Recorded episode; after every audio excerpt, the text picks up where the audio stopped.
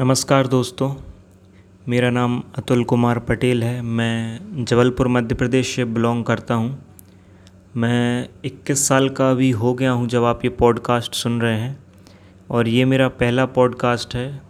इससे पहले मैंने कभी भी कोई भी पॉडकास्ट ट्राई बिल्कुल भी नहीं किया। मेरा यूट्यूब चैनल भी है इवन, लेकिन मैंने कभी पॉडकास्ट पे अपना जो है कभी भी कुछ भी अपलोड नहीं किया। तो मुझे एंकर डॉट एफएम के बारे में यहाँ पता चला तो मैंने सोचा कुछ ना क्यों मेरी स्टोरीज़ यहाँ पे शेयर की जाएँ। और हो सकता है किसी को कुछ मोटिवेशन मिल जाए शायद, या फिर वो भी अगर जिस फ़ेज़ से मैं गुजरा हूँ, जो मैंने अपने लाइफ में देखा है।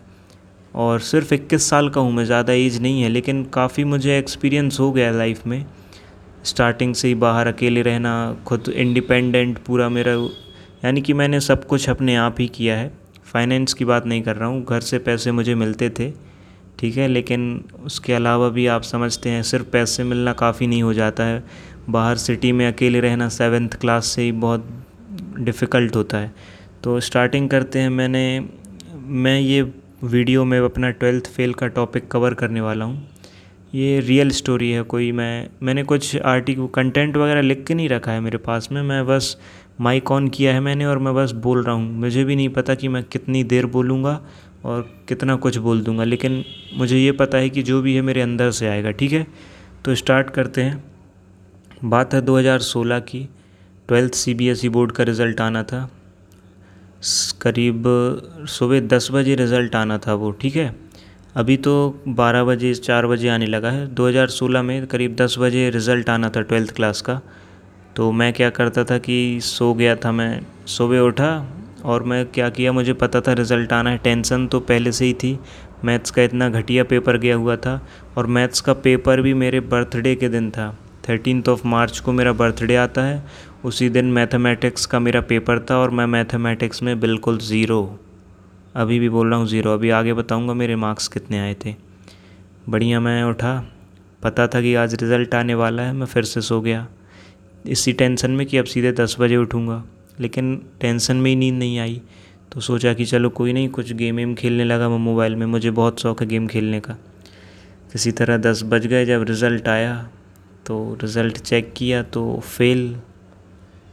अब यहाँ से ही भाई मतलब अब सोच सकते हो, आप अगर फेल हुए होगे कभी लाइफ में तो आप समझ पाओगे, नहीं तो आप नहीं समझ पाओगे कि कैसा फील होता है।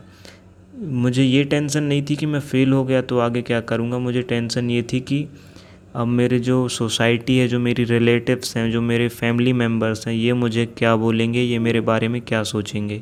इसकी मुझे टेंशन थी, मुझे ये बिल्कुल भी टेंशन नहीं थी कि मैं आगे क्या करूँगा। क्योंकि मेरा विज़न मेरा क्लियर था कि मुझे डिजिटल नोमैड बनना है। ये वर्ड मैंने बहुत पहले सुना हुआ था डिजिटल नोमैड ठीक है, काफ़ी टाइम से मैं सुन रहा था इसको।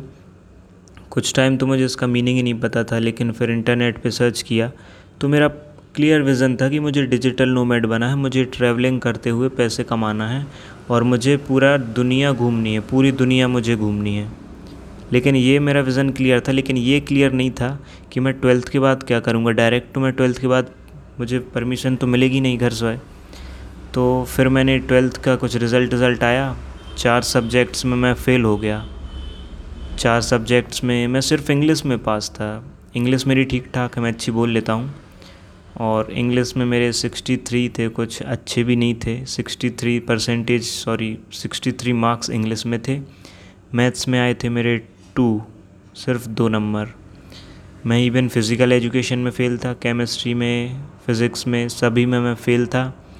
ठीक है मैथ्स में फ़ेल था फ़िज़िकल एजुकेशन में फ़ेल था। मैं सिर्फ़ पास था तो इंग्लिश में। अब मेरे पापा जी, उन्होंने बोला, भाई, कि ये क्या है? तो मेरे पास कोई वर्ड ही नहीं था मतलब मैं क्या बोल पाता यार? मुझे समझ में नहीं आ रहा था कि मैं बोलूँ क्या। तभी एक दोस्त ही है मेरा बायोलॉजी लिया हुआ था उसका फ़ोन आया कि भाई कितने बने हैं। उसने रिज़ल्ट देख लिया था पूरे स्कूल का फिर भी मैंने बोला भाई फ़ेल हो गया। तो कुछ देर उसने ताने मारे अबे क्या तुम लोग इतना भी नहीं पढ़ पाए? इतने से मार्क्स आए हैं। तो कुछ होते हैं आई I मीन mean, मज़े लेने वाले जब आप डिफ़िकल्ट टाइम में होते हो। तो आई वॉज़ लाइक अरे, छोड़ो, हटाओ उसको मतलब मेरे मन में कुछ बुरा लगा ही नहीं, क्योंकि ऑलरेडी सब इतना बोल रहे थे तो उसकी बात और क्या, वो तो सिर्फ़ एक दोस्त था। तो मेरे पापा जी ने मुझसे बोला कि, भाई, तुम्हारे मैथ्स में जितने मार्क्स आए हैं, इतने तो लोग छोड़ के आते हैं पेपर हंड्रेड में से लोग एक दो नंबर छूट जाते हैं लोग के, और तुमने तो उतने सिर्फ़ दो नंबर तुम्हारे तो आए हैं, और वो भी कैसे आ गए, बोले मुझे नहीं पता। तो उस टाइम तो ऐसा लग रहा था कि सुसाइड वाला सिस्टम देखिए, सब लोग बोलते हैं सुसाइड करना अच्छी बात है, अच्छी बात नहीं है, अच्छी बात सॉरी अच्छी बात नहीं है सुसाइड करना मतलब।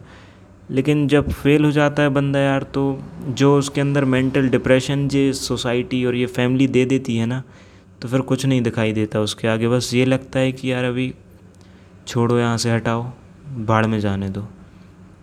पूरा ये लगता है कि ख़त्म है ज़िंदगी। लेकिन ऐसा होता नहीं है। मुझे अभी भी समझ में आ रहा है कि अच्छा हुआ मैंने कोई ऐसा स्टेप नहीं लिया उस टाइम पे और तभी मैं आज अपनी लाइफ में अच्छा कर पा रहा हूँ। अभी मैं ट्वेंटी वन ईयर्स का हो चुका हूँ।